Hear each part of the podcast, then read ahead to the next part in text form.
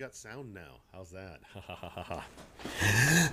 Good evening and welcome to Five Day with Jay. I'm your host J.R. Murdoch. We're starting this all over again because I'm a dumb dumb and forgot to turn on the microphone. still learning all this stuff. Still learning. 157 episodes and we're still learning and still making mistakes. That's what's so much fun about all this. Where was I? I guess I need to start over, don't I? I'm a child of the 70s. I was born in 69, therefore, I grew up as a kid in the 70s. As a kid in the 70s, there were many flamboyant figures, but other than cartoons, not a lot for kids to follow. One flamboyant figure that stood out from my childhood was Evel Knievel. Evel Knievel liked to hop on his motorcycle and jump over things. It's what he did. It's what made him famous. He broke all the bones in his body multiple times because he would crash. Little side note Evel Knievel actually got his nickname along with his buddy Kanoffel. I had a friend that went to high school with the two of them. He, my buddy was older than I was, but it was Knievel and Kanoffel, and the teacher said, "Oh my gosh, there go evil Knievel and Awful Kanoffel." Just a little side note for your time. At any rate, as a kid, an impressionable young child, these things stuck in my brain. So I remember being somewhere around four, maybe five years old, and having a big wheel. Remember the big wheel? You got the handlebars way up here, you got the big front tire, you got the little back tires, and you got the brakes so you can slide.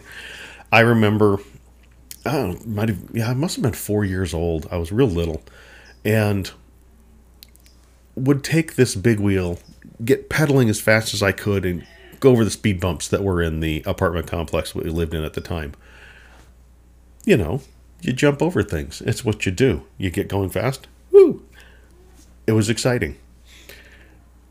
When I when my mom got remarried and we moved up to McGregor, Minnesota, we of course got bigger bikes as we got older once I got my training wheels off because I was not coordinated in any shape or form or fashion, and uh, at one point I had one training wheel because I always, you know, would get nervous and have that to balance on. I got lots of bike riding stories that I'll tell eventually.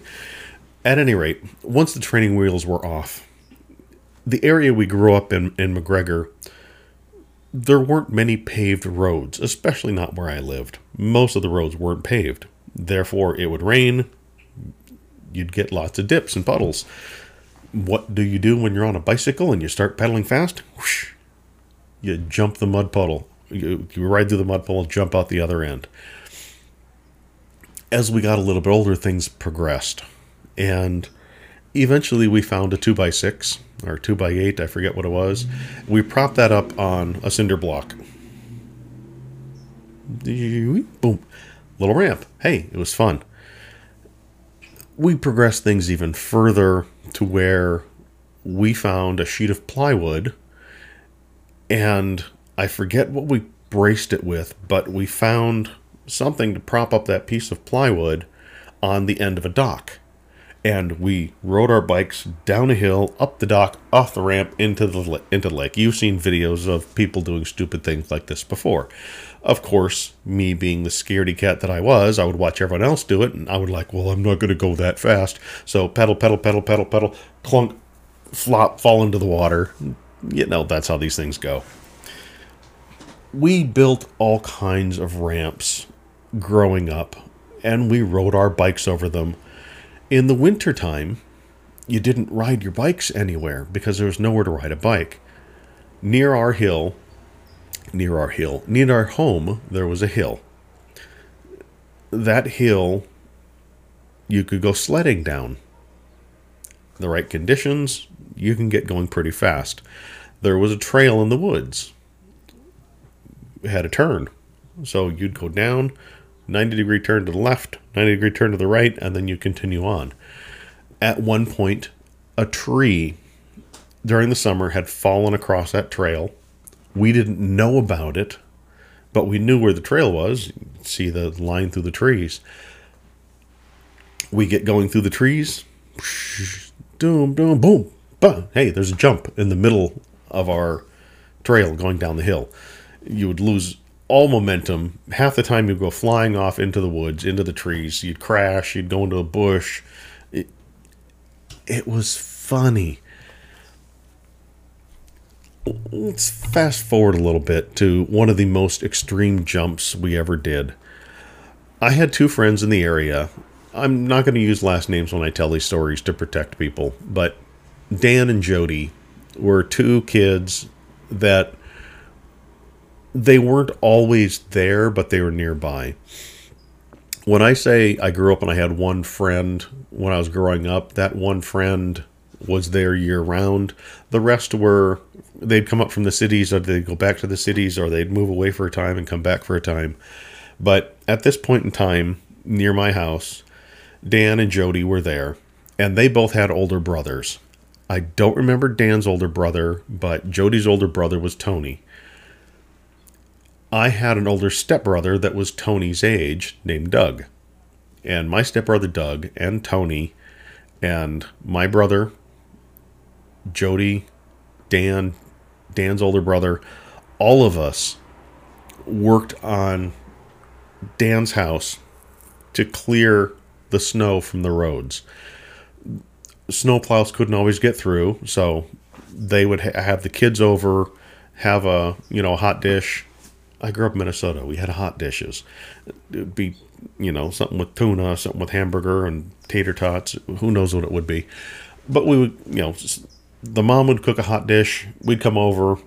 We would shovel the road, and you'd have to do something with this snow. Well, the road that we cleared went all the way down, much like the trail by our house. Went down a hill, left hand turn, right hand turn, and you were down to the lake. During the summer, it would be a boat ramp. That boat ramp had a little area where there was an island out, not an island, but like a peninsula. So when you launched your boat, you were in a secure area, and then you would to roll out into the lake. Well, that specific area during the winter months, snowmobiles would go down there. And that's how they would get to the lake would be down that road. So we cleared the road, but we couldn't just leave it there. We were kids with ambition and dreams and Evel Knievel as a hero. We took some of that snow and we made a bank to hey if we get a sled we can bank that left hand turn. Yeah this would be great. And then we banked the right hand turn. Oh oh oh this is going to be awesome. And at the bottom of that hill we put a ramp. A ramp about three feet high now we decided early, okay, let's try this out first and see how well it works. So we would start at the s- small part after the second turn and just go down, whoo, off the ramp. Lake is covered in ice, no problem there. It's covered in about a foot and a half, two foot of snow. You just land in the snow like a big cushion. It was awesome. So we decided after a few trips I, of course, am the nervous little kid. I'm the youngest one there out of all of them. All of them are taking their turns going by themselves. We're at the top of the hill, and I'm just watching them zip down. You can see from where you stood, you could see to the second corner, but you couldn't see all the way down to the bottom of the hill. I don't know what the distance was, but I know it was a good distance, and you got moving. All of my friends, uh, Dan and Jody, both went by themselves. My brother went by himself. All the older brothers went by themselves. And everyone kept come on jay you gotta do it you gotta do it you gotta go. And i'm like no no no no no i'm scared. No i can't do this i can't do no no i'm not gonna do it. By this time a couple of them had walked down to the bottom of the hill because they wanted to see what would happen when somebody went off this jump because everyone would take the jump and no one would believe them how far they went even when they saw the impression where they landed. Okay my brother doug is like come on jay i will hold you you got to try this. It is so much fun. I pull my hat down over my face, completely cover my face. I'm not going to watch this. And I'm like, let's go, but I don't want to see it happen. The sled we had, there were different types of sleds at the time. Obviously, you had the ones with the runners, not the type of sled we had. That would have been far too expensive. You had the cheap plastic round ones. Obviously, you can't control your direction with one of those. You had the straight, hard plastic ones that were almost like a bowl you could lay down in.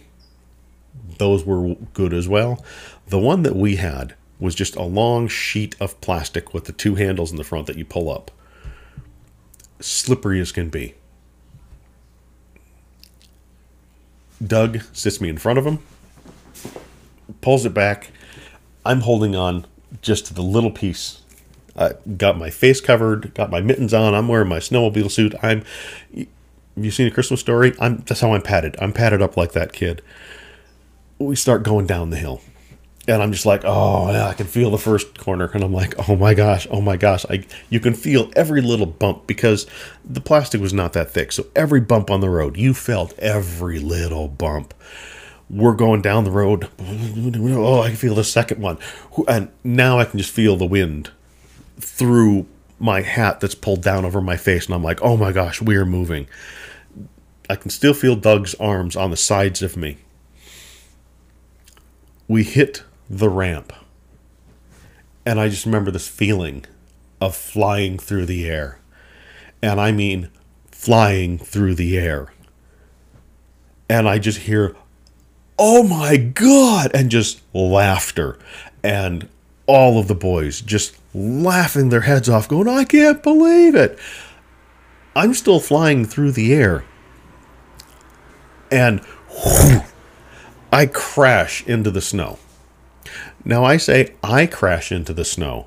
The sled didn't crash into the snow. My stepbrother did not crash into the snow. I crashed into the snow. Why? Because when we hit that ramp, for whatever reason, I don't know if it's the number of times we went over it, it got rough. The sled ripped out of his hands. And he went ass over tea kettle and fell in front of the ramp and tumbled and I shot forward like a rocket off of the end of that ramp. Alone. I'm so glad I had my face covered. I got up and I looked behind me, and like I said, this was a good size inlet. The inlet during the winter, we would shovel it out, and Dan and Jody would go out there and they would take buckets of hot water and they would make an ice an ice rink, a hockey rink not a full size regulation hockey rink, but enough size to make a hockey rink. At that time, it was still covered with snow because we wanted a landing area. So when I shot, I almost landed on the other side of that inlet. So I, when I get up, I, I just, I'm struggling. I'm in snow my stepbrother is just booking it across. Oh my God, oh my God, are you all right? Are you all right? Oh my God, oh my God. And he helps me up. And I take the thing off my face. And like I said, when I turn around and I realize, wait a second, I almost went all the way across. And that's why all of them were laughing so hard. They're like, dude, you just shot off of that like a rocket. And it was, oh my gosh, I couldn't believe it myself. It's one of those things I'm sure I was smaller and the distance wasn't as big as I think it was because I was, you know, half the size I am now. But I went a pretty good distance. Obviously, no way to measure this, no way to pace it off. We were just having a good time. And everybody's like, oh my God, you got to do that again. And I'm like, no, no, I don't. I did it once. No, I'm never doing that again. That was more than enough. I'm I'm done. I'm done. I'm not going to do that. Because the more I realized how far I went, the more nervous I got about ever doing that again. Thankfully, I was wearing, you know, probably a t-shirt, a sweater, a jacket, a snowmobile suit, you know, gloves, mittens, hats, boots, everything. I was well padded. And like I said, when we took off and landed, we landed in about a foot and a half, probably two feet of snow there was no chance of me ever getting hurt unless I landed on something like a rock or a stick or something that might have been out there. But it was all ice, ice and snow. It was a bizarre, bizarre thing. But it's one of those things that it just sticks with you over the years. And I always wondered exactly how far did I fly? How fast were we moving? These are the type of things that we did as a kid, and we didn't consider safety as an option. We didn't think about, oh my gosh, we could get hurt, we could break something. You just got up and you just went for it. Like I said, I was always a scaredy cat. I had to be pushed into it or have somebody help me do it. I, I was rarely did anything on my own like that. But hey, that's what happens when you watch Evel Knievel as a kid and you're like, I can do that. I can do that. I know I can do that. Anyway, it's been five a day with Jay.